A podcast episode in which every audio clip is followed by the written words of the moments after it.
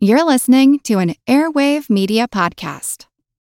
Another day is here, and you're ready for it. What to wear? Check. Breakfast, lunch, and dinner? Check. Planning for what's next and how to save for it? That's where Bank of America can help. For your financial to-dos, Bank of America has experts ready to help get you closer to your goals. Get started at one of our local financial centers or 24/7 in our mobile banking app.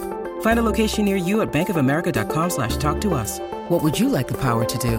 Mobile banking requires downloading the app and is only available for select devices. Message and data rates may apply. Bank of America NA, member FDIC. As a longtime foreign correspondent, I've worked in lots of places, but nowhere as important to the world as China. I'm Jane Perlez, former Beijing bureau chief for The New York Times. Join me on my new podcast, Face Off, U.S. versus China, where I'll take you behind the scenes in the tumultuous U.S.-China relationship. Find Face Off wherever you get your podcasts.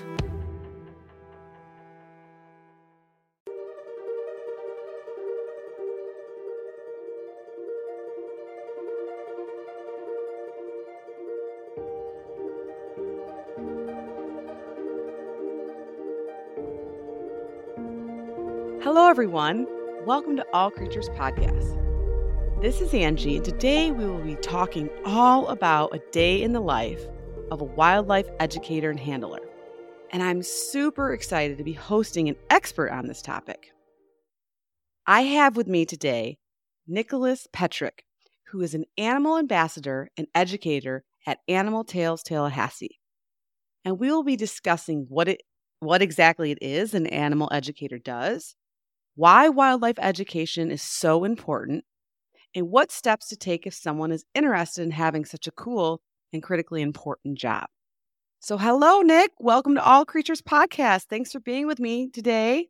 Hey, Angie. Thank you for having me. It's a pleasure. I've been listening for a while, and you guys rock with what you do, so I'm happy to be able to have some input in the field and hopefully inspire some people as well. Yeah, absolutely. Well, you're inspiring to me because you reached out and an email, and since you're locally here in Florida, as am I, about potentially collaborating on some things, and I got thinking, hey, who better to explain what an animal ambassador and educator does than somebody who's literally doing it day in and day out, and you are so kind to agree to help educate myself and listeners about what a day in the life is like for you and your career. So yes, it's going to be a fun podcast, and we're going to learn a lot today, but before we get started, I wondered if you wanted to share a little bit about yourself and your background with our listeners. Of course, absolutely. So I've been in Florida for, I don't know, too long now. I grew up in South Florida, and growing up, I had a household cat, was our family pet, and I couldn't really have much of anything else. So I was kind of devoid of the animal interaction that I really desperately wanted, and I don't even know where it stemmed from such a young age, especially not having many pets. But I've always just had a passion for learning about wildlife and interacting with the outdoors as much as I could. I remember before going to school every day, watching Steve Irwin, the Crocodile Hunter on TV, a few of my other idols as well, and kind of pretending like I was them growing up, and I'd go out into the backyard and catch snakes to show my siblings, or lizards or frogs or what have you, and teach my siblings, friends, neighbors all about them. That's so funny. Just today, my little boys were catching lizards in the backyard. Most of them are invasive, so it's probably okay. Yep. And they're nice to them and stuff. And they're so good at catching them that, and they don't hurt them or anything, but they're so good at catching them. And whether they use a net or a box or just their hands, that they've actually shown all the neighborhood kids how to do it. And they're like awesome. The guru lizard handlers, and they can tell them apart male from female. And they're like teaching me because I do the mammals, the things with hooves and horns and stuff. I really can see in them this connection, right, of like wanting to learn what they eat, what their habitat looks like, the different species, just helping them be more curious about their natural world. That's fantastic to hear, and part of the reason, we'll get into it in a little bit as well, but why I do what I do is to be able to inspire these young kids and kind of see their reactions as I pull out an animal. And some of these kids blow me away with how much they already know from learning on their own. It's amazing. But it's cool to see kind of myself in them as well, hopefully we'll have some of them grow up to be interested in this and kind of carry on the education.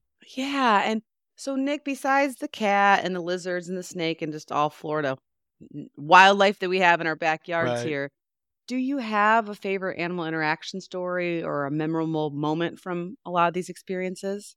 So I wouldn't say necessarily one interaction that stuck out a bunch. My favorite animal is snakes in general. I don't have a favorite snake. I have, I don't know, 15 snakes here at home. I can't pick one. But snakes are my favorite, and it always made me very happy to find a snake that I could catch and show off, or if it was a venomous snake, teach people to safely stay away from it and how to properly live and coexist with them. But I know kind of more recently-ish, I'm also a snake relocator here in town, and somebody called me for a banded water snake one day. And if you've ever met a banded water snake or a water snake in general, you know they're very feisty. And fast too, right? And they can be fast. And I go into every interaction knowing I'm going to get bit. And normally it's once or twice, and they calm down. This snake, it was maybe a 50-yard walk down to the lake from the person's house that it was at. Picked it up. It bit me the entire way down to the lake. I was dripping and scratches and bite marks everywhere. It was a mess. But again, non-venomous, I was fine. I was going to say, and have you really lived if you haven't been bitten by a non-venomous snake? Right, exactly. And it's not as bad as some people would think. No. For me, the iguana was... Lizard bites are tough. Mm-hmm. Lizards are definitely next level.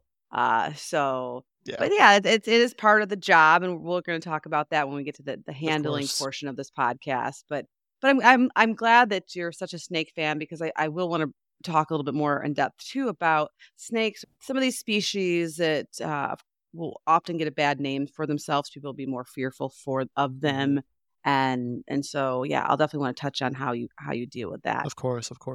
But as we start to dive into the meat and bones of this podcast, I was wondering if you could share with our listeners about your current job at Animal Tales Tallahassee and what is the mission of the organization that you work for. Yeah, absolutely. So here at Animal Tales, our main mission is to educate and inspire. And unfortunately, there are some educators who do a great job at the education aspect, and they're great at what they do. But we also bring an entertainment aspect to our presentations, because we're dealing with, a lot of time, young children, and their attention span is almost non-existent. Young children. I mean, let me tell you about the college-age kids I teach.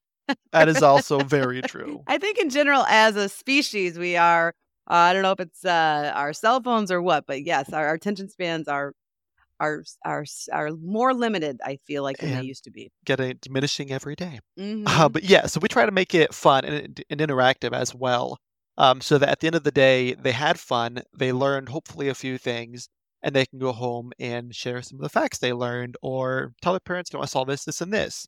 Or maybe they were looking to get a pet, and they realized, you know what, maybe it's not the right time for that animal because I can't properly care for it. So that's a big thing to go over as well. But again, we do birthday parties because kids love animals. So anytime they can have animals come to their house, they're going to do it. And even the birthday parties are not as structured as a regular presentation because it's more fun and laid back. But again, we still are throwing facts out there constantly. They're still learning stuff.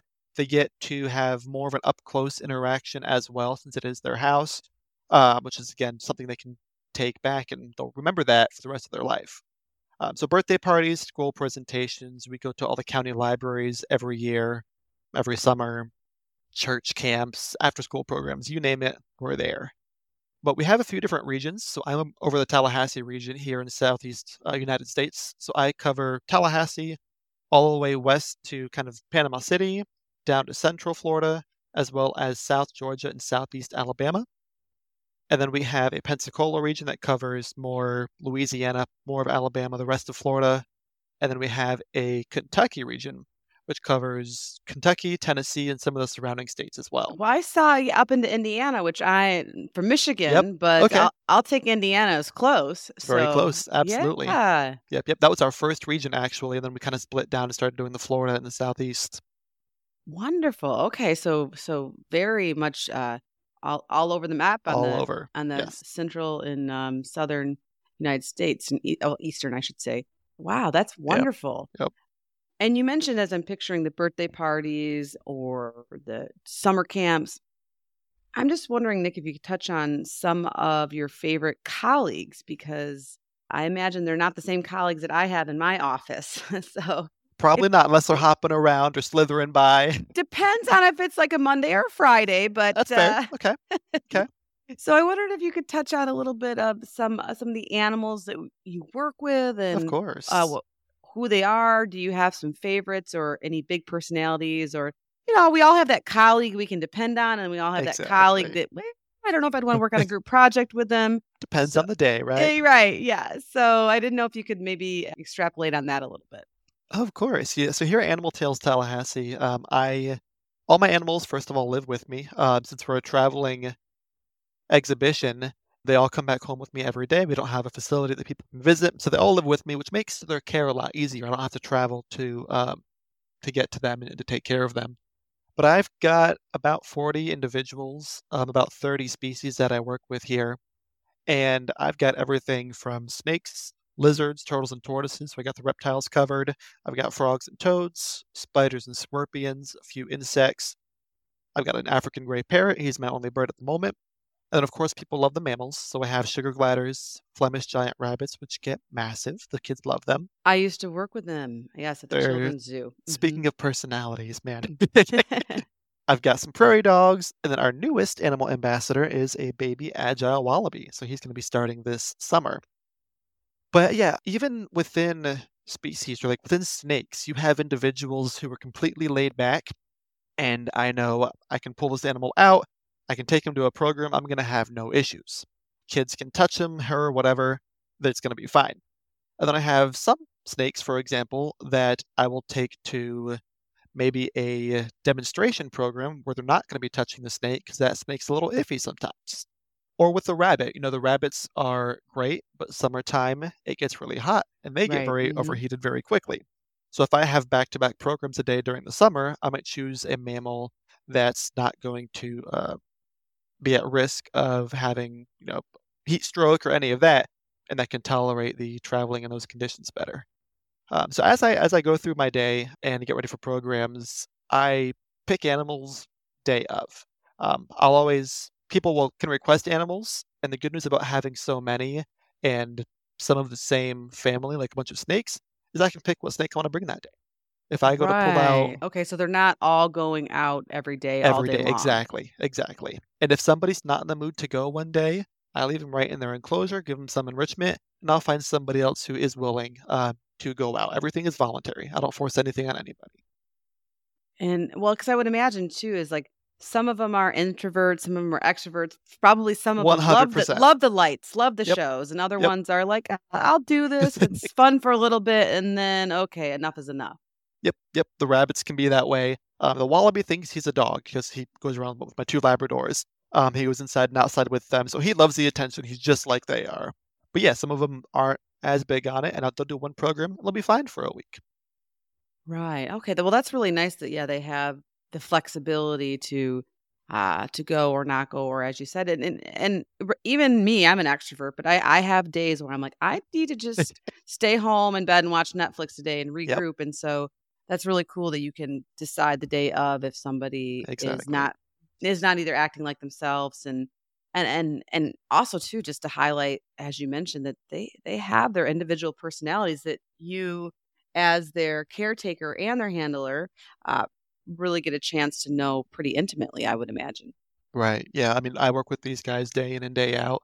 I try to be hands-on with almost every animal, almost every day. A big part of what I have to do is socialization with these animals.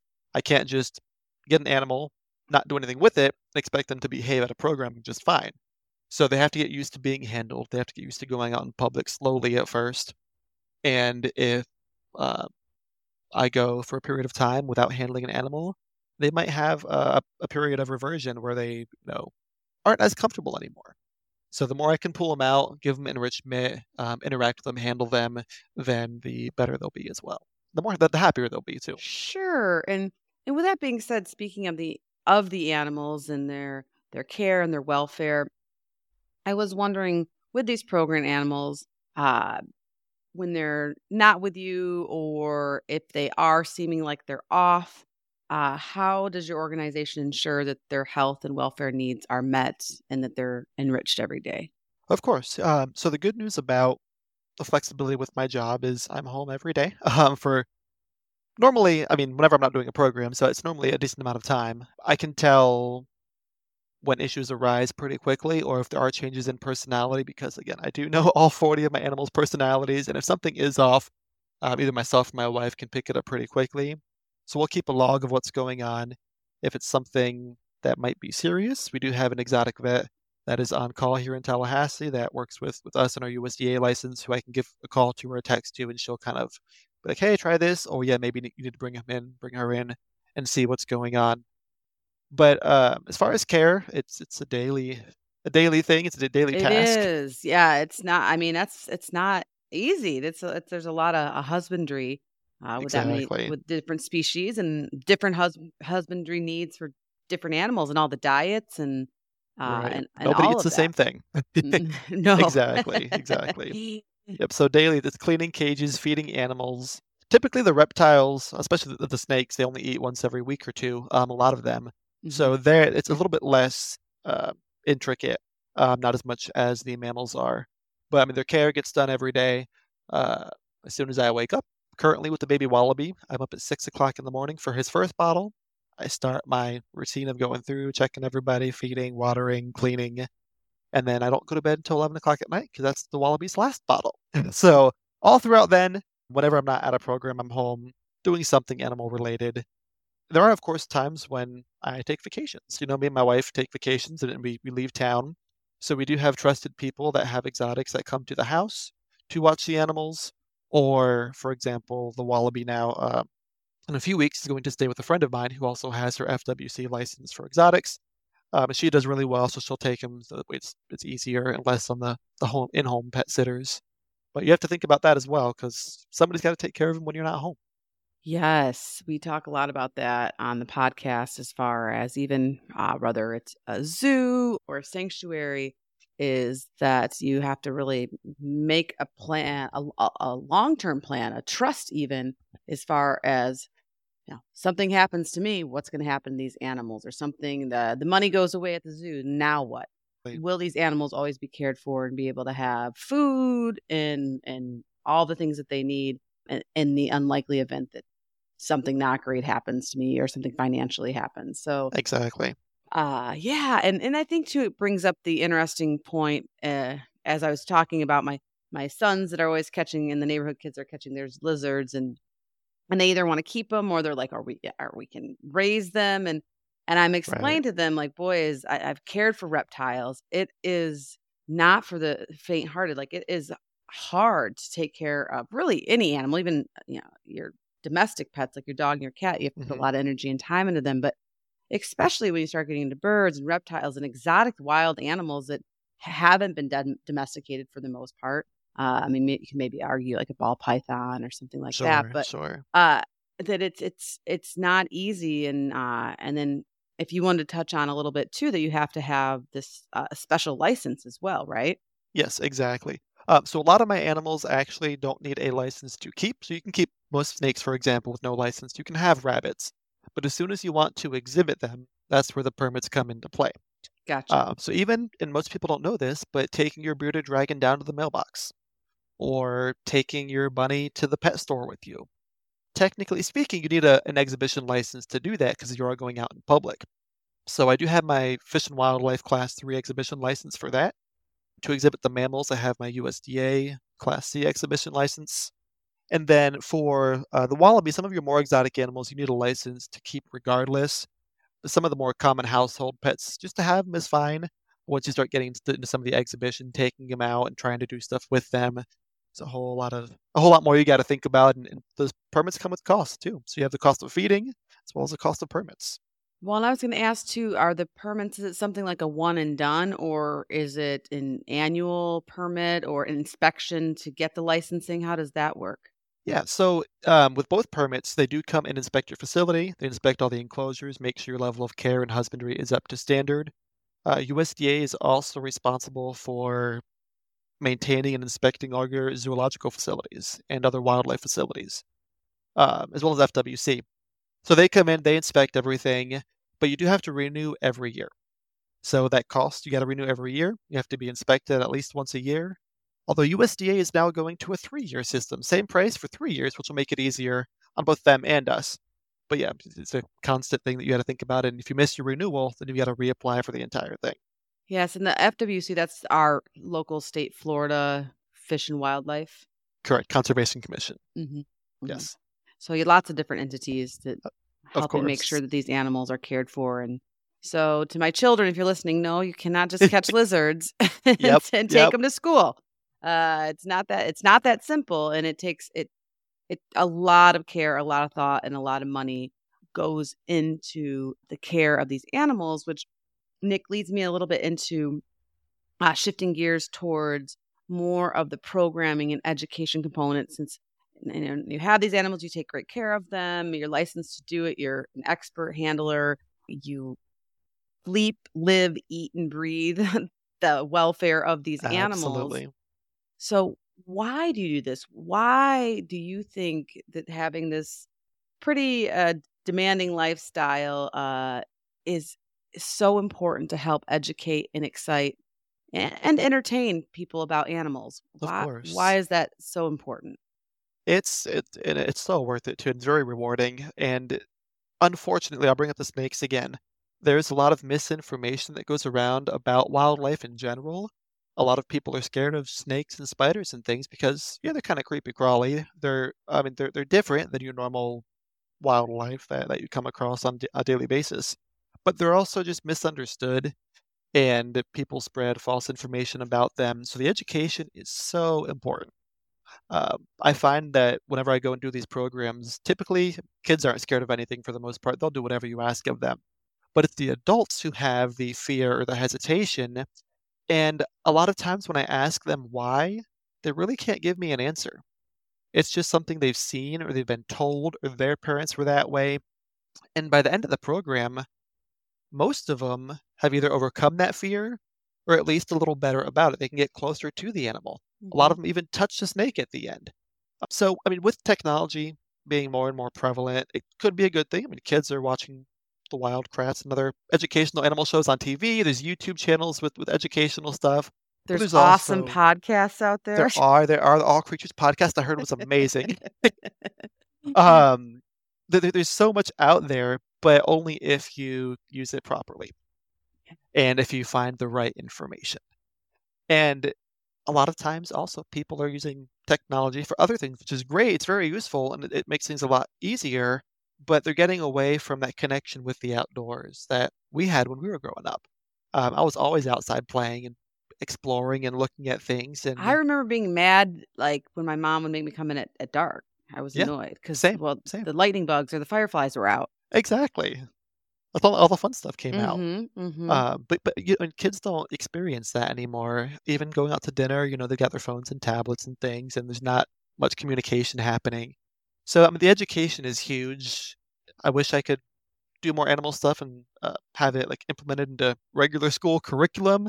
Not enough time in the day for them to do that. I wish. I talk about that with the podcast. I'm like, wow, we should figure out how to get this in K through 12 and work with teachers. And it's on our bucket list to maybe write a grant or something. But yes, I mean, there should be more. And the kids love it. I mean, there's studies out there showing that it's a great gateway introduction into science. Exactly. And part of the rewarding aspect of this, too, is, again, I work with people of all ages, college students, adults, children. Doesn't matter what the age range is, just seeing their faces light up when I pull out a big snake, or when I pull out a wallaby, or even, I mean, like the spider, the scorpion, they love it. And as I start to explain things, and speaking of overcoming fears, I can oftentimes see that shift in their brain happen on their face. I mean, people emit visual cues all the time, as same with most other animals, and just kind of watching that happen and knowing that they're excited and changing their view on this animal or this species. It's just, I don't know, it's life-changing. Yeah, I agree, Nick, totally. I was lucky enough to be an animal ambassador as a zookeeper. Do a lot of education programs and talks, milking cow, milking goat demonstrations, cleaning pony hooves, Yeah, all armadillos, snakes, birds, all, and of course, mm-hmm. behind the scenes tours. And it was just always so interesting to see how people would change, and they'd get softer and more interactive. But especially when I was either milking the cows, or when I was, if I'd be doing a snake handling session or talk at the farm and the zoo, and this was just with the corn snake, you'd often get some kids, preschoolers for second graders, that are coming in from the city, parts of the city in Chicago, that have, I mean, not seen any wildlife for the most part. Right. And you get the ones that are scared, as you mentioned, and you get the, oh, this is icky or gross. And so I was just wondering if you could share with our listeners a little bit of what some of the phrases, or how you might handle that during a program. Of course. Yeah, I've gotten all sorts of reactions. I bet you have. I mean, typically younger kids just scream. Mm-hmm. As soon as I pull out a snake or something, they just scream. And I am very big on also having some rules during my presentations that I cover at the beginning. You know, we want to make sure we're super quiet so we don't scare the animals. And I make it fun too. So I'm like, if you scare the animals, they might jump on your friend's head or your teacher's head, and they love that. So we make sure to whisper, and we're super quiet. So after they scream, we calm down pretty quickly. Then we start to talk about, you know, the different adaptations the animals have and why they look the way they do. So even though they may look gross per their standard, we talk about why they have what they have, and why they have 8 legs, or why they have hairs all over their body, or why their scales look a certain way. And so instead of just associating their look with they look weird, they will then associate the way they live their lives with the way they look. So it's more of an like educated mindset and view on the animal without the kids even knowing they're thinking that way. Right. I love it. Yeah. Then I also will like mention too, like the kids will scream and they'll talk about, you know, is it going to bite me? Is it going to bite you? And I'll mention, you know, everything that has a mouth can bite. You guys can bite too. Human bites are one of the worst bites you can get. But I'm not going to bring out an animal that's dangerous. Obviously, if I'm here with you guys, we're safe. My animals are socialized. They're going to behave. I know that. I've worked with them for a long time. So that calms them down too. Now, speaking a little bit too during your interactive programs, how do you ensure that the animals are safe during a program from either the screaming kids? And then on the contrary, how do you ensure that the public are safe if they are a little bit scared, or if they're petting an animal, something like that? Of course. So when I go out to a program, typically there's about 10 feet of space between my table and the audience. So when I pull an animal out, I do maintain control the entire time. There are some instances in some species that will allow someone to come up and volunteer and touch the animal, or help hold a black light over the scorpion or something. But I always watch the animals and their cues as well, and their behavior. So if an animal does start to get a little stressed out, or maybe starts to get a little flighty, then I'll just end my talking on the animal a little bit earlier than I planned. And we'll talk about, you know, how he wants to go back to sleep. We're going to go put him back in his enclosure, and then we'll move on from there. But the screaming normally doesn't bother most of the animals. Like the spiders and snakes feel vibrations. They can't hear much of anything. But they didn't tend to bother them. The mammals is what sometimes can cause issues. But again, with me maintaining control over the animal. Well, yeah, setting the rules and the expectations ahead of time. Yeah, 100%. And so you have the animals out there, and you're working with the public. Nick, how do you incorporate a conservation message into your program? I repeat the same phrase probably almost with every animal that I pull out. So I'll pull out a spider. We'll talk about how spiders have fangs and venom and this, that, and the other. And I'll go, if you see a spider in the wild, should you touch it? Or what should you do? And the answer is leave it alone. Let them eat their bugs, do what they're supposed to do. And also with snake spiders, if you give them their space, they can't hurt you. So a big part of it is just leave wild animals in the wild where they belong. I do talk a little bit about rehabilitation as well, and if you find an injured animal, how to approach that, because I also work for a rehabilitation agency here in town, so I rescue wildlife all the time. But, you know, getting them engaged with wildlife is step one in conservation. If they're not interested, they're not going to play a part in it whatsoever. So get them interested, get them learning, you know, leave the wildlife alone. They're where they belong. They were here first. You know, we took their homes. And then some things they can do to help encourage wildlife. So, you know, recycling is a big one. We'll keep their yard cleaned up. You know, don't leave toys laying around for snakes to hide under. Safer for you guys and the snakes. And give the snakes a safe spot to go. That just things they can do kind of on a small scale level. Yeah, in their backyard. Backyard, exactly. Because not everybody can go plant trees in Madagascar. So. Not this season, but it is on my bucket list for. Oh, absolutely! Oh, 100%. I want to go there. I want to go there. Australia, Africa. I've got plans. Wow, we're this week or next week we're covering Zanzibar on the podcast. Wow. And so I'm like, oh, I need. Yes, absolutely. But yeah, it's not research. Yeah, it's good to start locally and learn what you can do, and then or work with what you have, and appreciate what you have, respect what's in your backyard, leave it alone, that kind of thing, and help take care of it, and then move on from there. Exactly. And just appreciating it, and noticing the differences, and how lucky we are to have all these creatures in our parks or in our backyards or at our local accredited zoo or things like that. Right. Yep. We're so very lucky to have all of that, because a lot of people in a lot of places don't have any of that. Right. So right. I mean, when you do have that, you need to enjoy it and appreciate it. And then, Nick, I really want to ask this next question, because when I was doing programs, and granted that was not a big portion of my job, I primarily did just the husbandry and the care. The animals I worked with. And so I was never really trained as an animal ambassador or an educator earlier in my career. Luckily now, thank goodness I have been, but more in academia. And so you come to either a birthday party or a library. I mean, I would say like a library where you could have kids that are 5 years old to like full-blown adults. And so something I personally struggled with when I was trying to get better at being an animal educator was talking with younger kids, or just basically tailoring the program, the content of the program to the audience and their different levels of, whether it's their age or just their background. So I was wondering if you could touch on how you approach that, and maybe some hacks you have or some tricks. Yeah, absolutely. That can be very, very tough to do. I feel like for anybody who does any sort of public speaking, getting to know your audience and be able to read the crowd or know kind of your age range before you start can have a huge impact on the outcome of whatever you're trying to do. For me, it's animal education.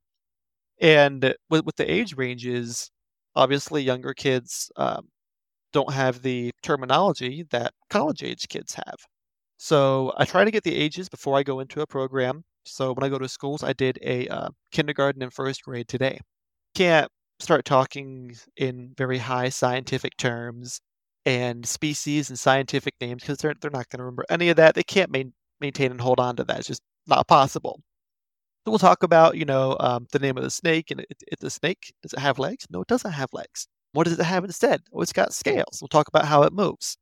Whereas if it's an older crowd, we'll talk about, you know, the skeleton and how many vertebrae they have, and that makes them flexible. And it's a very, it's a much higher tier of elaboration in kind of these scientific aspects. One of my favorite things to do is I work with the pre-vet club here at Florida State University. And I love doing their talks because I can get as nerdy as I want to, because they are right there with me.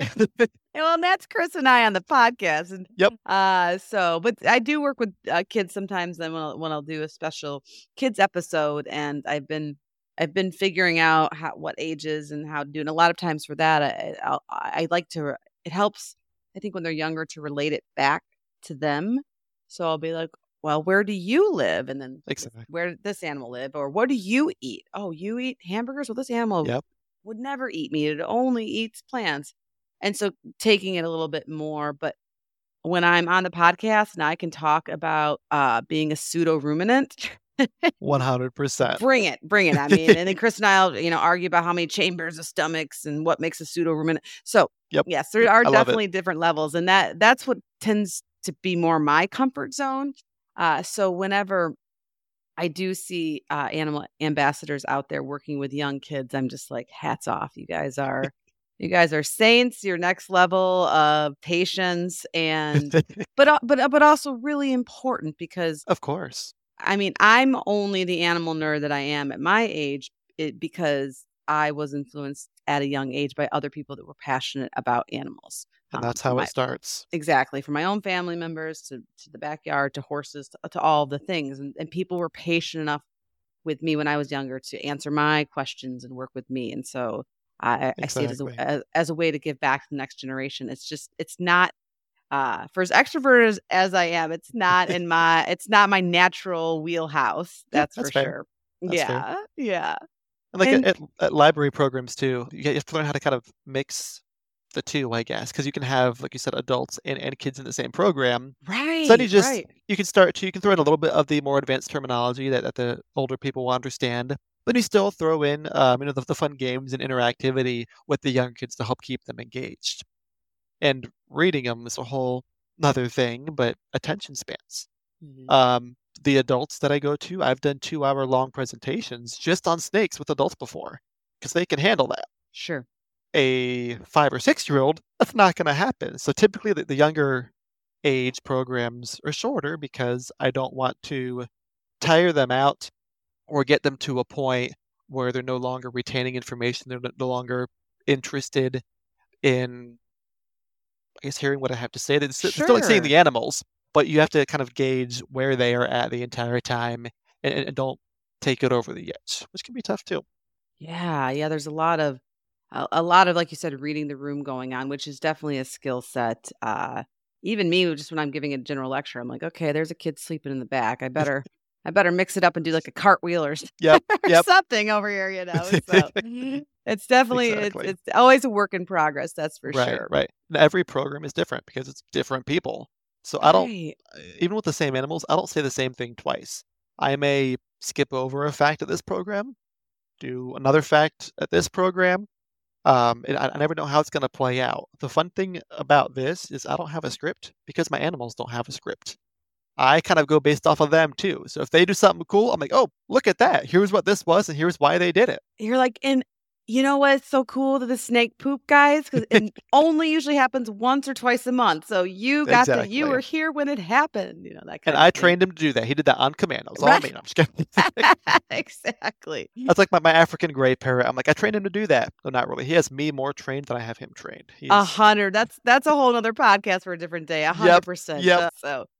But speaking of your programs, Nick, and as you've, how many years have you been doing this? So I've been doing education in general for about 4 or 5 years now, and Animal Tales is fairly new to me. I've been doing Animal Tales for a year, I think a year this month. But I mean, they're great. I love the way they run everything. My boss is more of a friend than a boss. He's fantastic. He also handles all the business side of things. He does all the bookings and the phone calls. I just do the fun stuff. Oh, awesome. Yeah, that is great. Because everybody's like that with the podcast with Chris and I, like, oh, you guys should do this marketing and blah, blah, blah. And I'm like, yeah, that's not my expert. Like, that's I can could do it, but I don't really want to. I want somebody to help us with it. Or yep.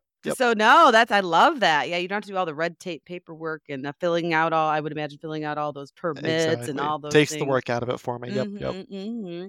But since you've been an animal educator for a while and an ambassador for Animal Tales, at least for a year, how have you been measuring the success of your programs, your education message, your conservation message? And then what feedback do you receive from the audience that helps you shape the next show? Of course. So the first way I know that a program or presentation is going well is, again, those visual cues that I look for, reading the crowd and how they're responding to it. So all the bright smiles, the puzzled looks on faces sometimes as kids are processing information. But especially with the birthday parties, is a lot of times I'll go to a birthday party and the parent will go, oh, I was at so-and-so's birthday party and you were there. That's how I found out about you. So, I mean, that shows us that they liked us. They want to have us out. And somebody from that birthday party will probably book us in the future. Same thing with the library programs, is being able to reach the entire community. We will get a lot of bookings from the library and they'll go, hey, we saw you at the library. We loved you. Want to have you out to our house. So word of mouth is a big thing, and we can see that based on how the bookings come in. Obviously, you have your slow times, you've got your busy times based on the year and the school year and everything. But also, just like verbal feedback at the end of a program, having parents or kids come up and say, "Oh, my favorite animal today was this," or a parent going, "That was amazing. I never thought I would be as interested in watching animals as I was." So kind of hearing that is very reassuring. And I mean, there's some days where I run myself ragged doing programs. I'll do 4 or 5 programs in a day, and I'm exhausted. And I'm like, that was an awful program. You know, I missed this, this, and this. And then they come up at the end, and they're like, that was amazing. I loved it. Same as the first program. And it makes my day. I'm like, oh, good. Yeah. No, that's awesome. And this feedback is really important. We always even talk about it on the podcast. Like when you send us an email and got the conversation going, it got me all jazzed up again. I'm like, okay, I am on the right path, or this is working. And so, but it is always good to kind of take time to stop, smell the roses, reassess, and be like, okay, and then do it all again the next day, right? Right, exactly. Yeah. But I mean, it reminds us why we do what we do, and that we are, being successful with our mission. So it's very nice. Yeah, well, just those smiles, and especially with the podcast now, but then even before when I was interacting as a zookeeper and educational tours and behind the scenes tours, our program, different programs, I just always thought to myself, I mean, these kids that might be screaming about, this cow being milked or whatever, a snake that, I'm like, you honestly never know who's going to be the next Jane Goodall. Exactly. And it could be this one interaction, these 5 or 10 minutes that I have with them, getting them excited about the species or learning about something or why they should want to save it or why they shouldn't be scared of it, that could change their whole life and then help more animals, right? That's my lifelong mission is to help change the world. Mm-hmm, help as many animals as possible. And so now, Animal Tales is based in the eastern United States, southeastern. Yep. But in general, we have a lot of international listeners, but of course, plenty of listeners in the western part of the United States or areas where your company's not located. So I was just wondering if somebody is thinking, okay, I want to hire an animal educator for my classroom. Like that is awesome. We're kind of moving past COVID now. We're bringing people back into the classroom. Things like that.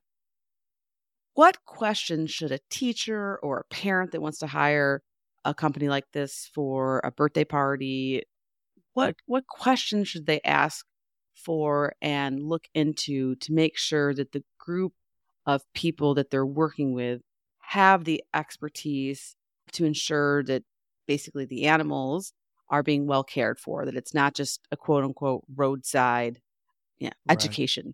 Right, center. Attraction kind of thing. Mm-hmm. Yeah, exactly. I mean, there are a few things that you should look for going into this. And it deals with both the animal and the people, too. You want to work with somebody who's professional, because even if they take great care of their animals, if they're not great with the public, you don't know how they're going to treat your kids.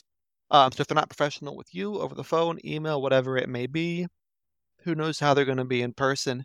You want to leave your kids with a lasting memory and a positive experience. But with the animals too, you want somebody, again, most states, every state is different, every country is different, but most areas do require some sort of permit to do education or do exhibition. So you want to make sure that they are properly licensed if they need to be, and also that they have liability insurance. Because as much as I like to think I'm in control of my presentations, I typically am, but at the end of the day, anything can happen. A child could get bit by a snake. They might not even bleed, but if a parent hears that, it could be a lawsuit. So you want to have that liability insurance as well. And again, based off of their reviews, their social media presence, their website, you can generally gauge kind of the quality of animal care and kind of seeing their enclosures and seeing them out and about, how they're taken care of. You can always ask the presenter as well if you have questions about animal care. A good presenter, a good educator who's doing the right things will have no issues answering your questions and telling you whatever you need to know. And vice versa too. A big red flag for me would be a educator that you're trying to hire not asking you many questions, because they're going to want to know how many people are going to be there. whether it's indoors or outdoors, because time of year plays a huge part in that.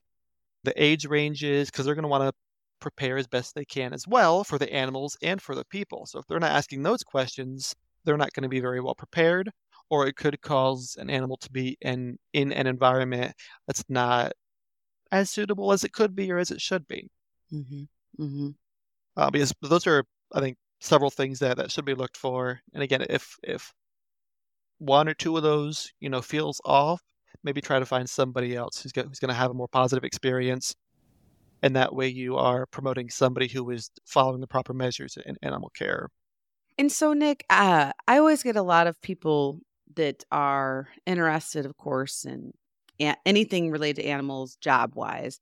And we talk about being a zookeeper, and we talk about being a conservationist in the field or a veterinarian. I mean, there's a lot of animal-related awesome jobs out there. But I was wondering if you could just share what a day in the life of an animal educator might look like. I know you get up at 6 to bottle feed some animals and you go to bed at 11, but in general, and you don't have to do paperwork. So that's definitely a plus, or a lot of paperwork. Right. Of course, I'm sure you have like records. There's still some. Exactly. Of course. Never get away from it totally. But But somebody that's interested in a job like this, what can you expect? And what is I know typical day is not, I use air quotes when I'm saying that, but what does it look like? Yeah, I mean, for the most part, some of the same things happen every day. And again, if you are somebody who's super passionate about what you do and you love working with animals, even though there is a lot of work, with air quotes, that goes into this. That's more than just air quotes. That's right. I mean, it is work, but it's fun. And I don't really consider it work because every time I go to clean a cage, I get to interact with an animal. Right. So it balances out. But yeah, so I wake up kind of early right now. I'm ready for these bottle feedings to be done. We'll get there in a few months. But first things first is I do kind of a quality check of everybody. I like to lay eyes on everybody first thing in the morning because it has been however many hours through the night of them hopefully sleeping or doing whatever they're doing. So laying eyes on everybody, giving fresh food, fresh water first thing. That's when I look for those personality changes that hopefully don't, but might come up. So if an animal's not coming to greet me in the morning as they normally do, that can be a red flag of something to kind of keep an eye on and write in the log. So that's first thing in the morning, feeding, preparing diets, watering. Then I will look through and see what programs I have for the day. If I have any, I'll try and pick and choose what animals I'm going to bring out and take with me, make sure my supplies are ready. I also do kind of quality checks on my supplies because I have like speakers and things and microphones. So I have to make sure they're working properly, make sure I have batteries if I need batteries. I've gotten to a program before and my mic wasn't working. It wasn't fun to deal with. So things to check before I even leave the house for a program. Any cleaning of enclosures will also happen throughout the day. Snake poop is smelly. It's not fun to deal with, but I can try to get it as soon as I can. Yeah. So again, but cleaning cages. Then also handling in that socialization that we talked about. If I have some free time, I pull out an animal to sit with me while I work on some stuff. Or even taking a break from cleaning a cage, I'll hold a snake for a few minutes. That way they don't kind of revert back to not being as social, which is not wanted for a program. That's basically it. Handling the animals, feeding and cleaning, and then going to whatever programs I go to. Always making sure my paperwork is current. So even though my boss handles a lot of the booking paperwork, I do have to maintain my own individual licenses.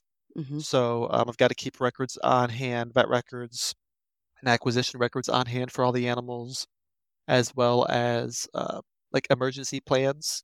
So I have emergency plans posted throughout the animal rooms at the house. If anything were to happen, kind of what to do. I'm just kind of maintaining all of that as well. And then you would load whoever up. I mean, how many creatures do you usually take? I mean, it probably depends on where you're going, right? Whether you take 2 or 7. Right, it depends. So most of them, on average, it's about 6 animals that people can choose. Mm-hmm. So we'll load up the animals, and I do travel sometimes up to 4 hours away. Okay. So I make sure the car has AC going, and it's nice and cool to begin with. Absolutely. Especially here in Florida, and summertime is brutal. So we'll load them up. We'll drive to whatever program we're doing. Sometimes we have back-to-back programs. So as soon as one is wrapped up, We're back in the car, heading to a new location, heading back. So when I get to a program, I'm sorry, I'm backtracking now.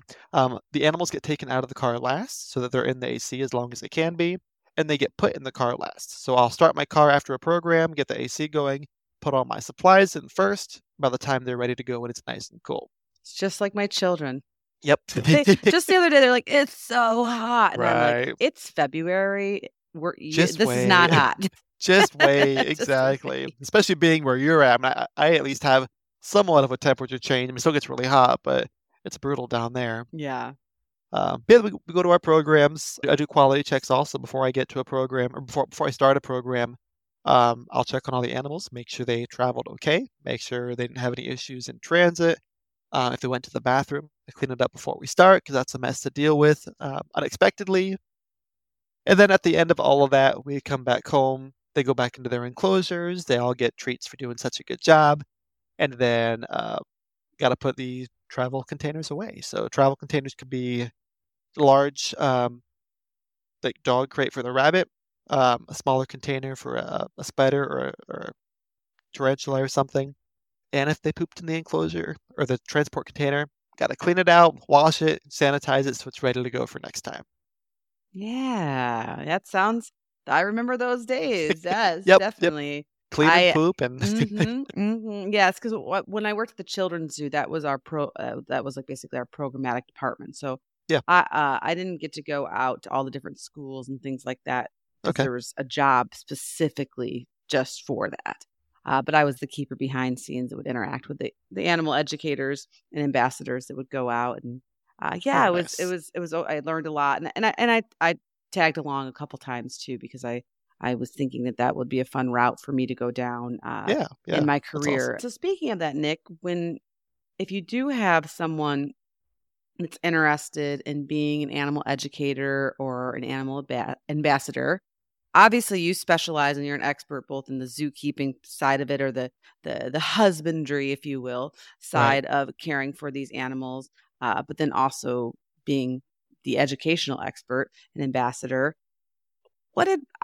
Along the lines as an education ambassador, what advice do you have for somebody who thinks that they would want to fall into your shoes and do something like you're doing, either being on stage with an animal or teaching people about animals in a programmatic sense, whether it's at a zoo or a private company or an aquarium or something similar? What advice do you have? How did you get to where you're at? Yeah, absolutely. So my advice, and I tell all my kids this at my programs, is learn as much as you can. If you're interested in animals, we have so many resources out there. Learn as much as you can. And when you're old enough, a lot of places do have an age limit, but just start trying to get some experience. And you do have those two sides of working with animals and people. You can either do the husbandry and behind-the-scenes things and some of the socialization and cleaning, feeding, watering, which there's a niche for that. Or if you really like interacting with the public and talking to people, maybe the actual physical outreach is more your thing. Or maybe you want to do both. Who knows? But the only way to find out is to actually do it. So I would first off start with the animal handling and husbandry. And we have nature centers all over the place. We have zoos everywhere, or almost everywhere. So find somewhere near you that you can go to and volunteer at. Even if it's a small wildlife refuge, maybe they have 3 or 4 educational animals. See if you can volunteer with them. Kind of learn some behind the scenes of what they do and get some of that hands-on animal interaction experience. Or cleaning, or you can go to a bigger facility. The biggest thing is being able to work with a variety of animals because every animal, every species you handle differently, requires a different mentality as well. And being in an education and trying to have people overcome their fears, you really can't show any fear when you're doing this. So you have to kind of be okay with the wide variety of animals and be able to overcome any hesitations that you might have, which as you work with them will happen naturally. You'll get better about it. But just the more experience you can get, I've worked at several nature centers. I've worked at an aquarium as well, and I love aquatic wildlife. I like terrestrial more because there's more interactivity you can have with them. Obviously, I can't take nurse sharks to my programs with me. But again, aquariums are great places to volunteer as well. There's a wealth of information there, a lot of different techniques you can learn and experience as well. Well, and Nick, you're so well-spoken and obviously an animal educator because you've been educating me for the last hour and all of our listeners, and you know how to spin on a dime, be flexible, yep. read the room, public speaking, a lot of skills. And as somebody who has dabbled in this, and then of course now as a teacher and a podcaster, I mean, it is a skill set. It is. Yes. So I was just wondering if you could just talk a little bit more about how you learned that. Did you have a mentor at either the aquarium or maybe where you're at now? Do they give you a script? I mean, how do you, or is it just like over time you just learn to get better at it? So kind of a combination. Believe it or not, growing up, well, not growing up per se, but like in high school and middle school, I was very much so an introvert. This was not my personality. I kind of kept to myself. I loved the wildlife. I'd go sit out in the woods more than I talked with people. But over the years, with me being so passionate about the animals and trying to not correct people, but educate people, it kind of forced me to be more outspoken. And also at these different facilities I volunteered at and worked at, they typically had somebody who has been doing this for longer than I have, so that they were there to kind of mentor you and kind of show you the ropes of how to do things. I shadowed many people, many educators at different facilities for a while before I started feeling comfortable enough to lead my own tours or do my own talks. And even now, 5 years later, I still learn things every day. Every program I do, I'm like, oh, I could have done that differently, or I could have said this. So it's always a work in progress, and don't ever think you can't do something. If you have a passion for it, you want to do it, only you can make it happen. And again, just the exposure and doing it repeatedly, even if you think you're no good at it, I guarantee you someone's going to get something out of it, and you're going to learn something along the way. That's how we all get to where we are. Yeah, Nick. I mean, I just got goosebumps because, I mean, you just said such a great point as far as just because maybe something's not your first natural instinct, or maybe you're not an extrovert, maybe you're an introvert. Or maybe you don't like public speaking, and I don't know really who does like public speaking the first time until you learn it's a skill set, and you learn there is a better way to do it, an easier way to do it, and it gets easier over time. But it's just so important to know that, and if the passion drives you, to just keep listening to it and keep getting mentors and have people coach you and work with you. I mean, for instance, I of course typical animal kid. I want to be a vet. And so that was me too.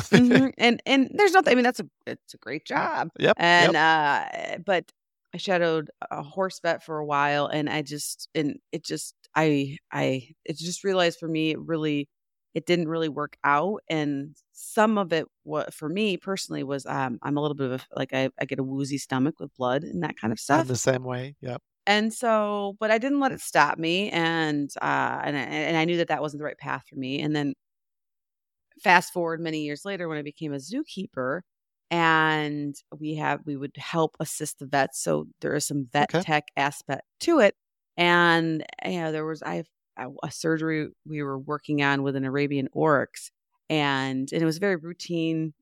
Surgery is, I guess, as routine as it can be if it's an Arabian oryx, right? But that's a different story, but. It wasn't anything too gory or anything. And I'll never forget the vet looked at me and she said, you know, Angie, come here for a second. Because there was tons of techs and assistants around. Mm-hmm. And she's like, you're looking a little white. She's like, just sit down and eat some oranges or eat some, she had a granola bar. Yeah. And she's like, listen, it's your blood sugar. You just got to keep your, she's like, if you feel a little faint or whatever, just keep your blood sugar high. And so anyway, she taught me that trick 20 years ago. And now whenever, if I'm doing something, because in my own classes or for graduate school, I had to full out 20 mares, and it'd be, I'd get the call from the assistant. It's 3 a.m. and the mare's water just broke. Yeah. I was basically like a full midwife, and I would be putting on my boots and eating a granola bar, and the mare would be foaling out, and I would be eating, and the students are like, how are you eating right now? And I'm like, because if I don't eat right now, I will be like laid out. On the floor. Yep. And then come to find, the more I talk about, surgeons have it. Like it's wow. Learning to work through some of these obstacles that you may have of your own physiology, your own behavior, your own personality. But when you are passionate about something, you can find the right mentors, the right coaches, the right tricks or the right hacks to be able to get better and hone your craft to where, to me, you could be a professional TED Talk speaker. I would never know that you don't love the stage, or that you would, that wouldn't be the first thing that you wanted to do all the time. So exactly.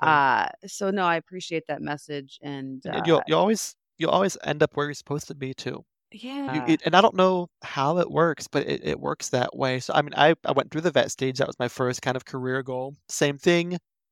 Completely random times I'll get a woozy stomach looking at something or doing something medical related, and it's never the same thing twice. I'm like, you know what?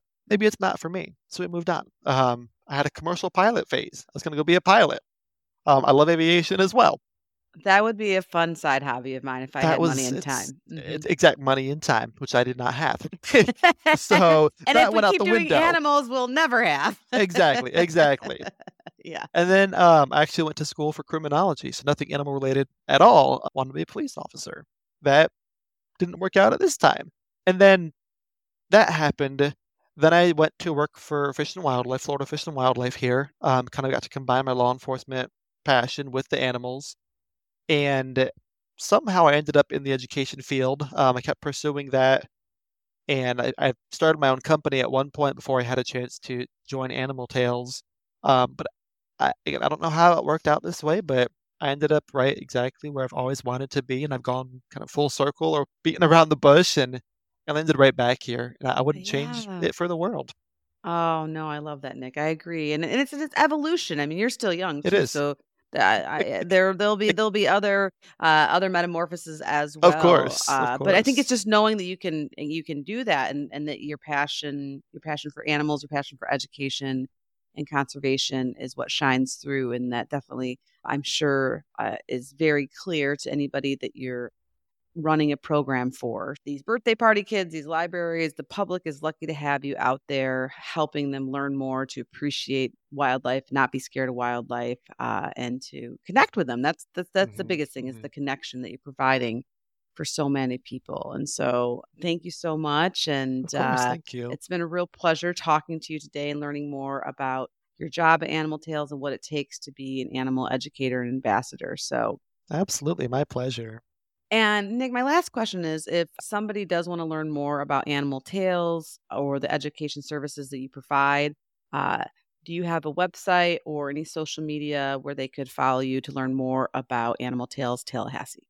We do, absolutely. And again, we have the Kentucky and Southeast regions. If you go to www.animaledzucation.com, instead of education, it's edzucation.com, you can see both of our regions on there. And if you really want to learn or see more of us and meet some of our ambassadors, but you don't live in one of our regions, we do offer virtual programs as well. So you can book a virtual program. It's live. We talk face to face. You get that full interactive experience as you would at a in-person program. It's a blast. We love doing them. If you have Facebook, we're also on Facebook at Animal Tales LLC. You can see a lot of our posts and some of our ambassadors on there as well. Awesome. And we'll put all that on our show notes as well. So awesome. But thank you, Nick. Thank you for your time. And we'll definitely be in touch. And I can't wait to follow you guys on social media to see some of your colleagues and compare them to my colleagues and see who's having. Right. No, I love my colleagues, but I don't have that many of them. They're great. Chris is great. He's a great colleague. Absolutely. I don't think he's as maybe not as fluffy as a Flemish giant, or as smooth as a ball python, but he's pretty cool. Right, so. Right.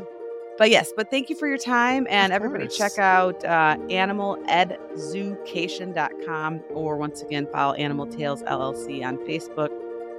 And thank you so much for your time, Nick. We really appreciate talking with you today. Yeah, same here. Thank you so much for having me. It's been a pleasure.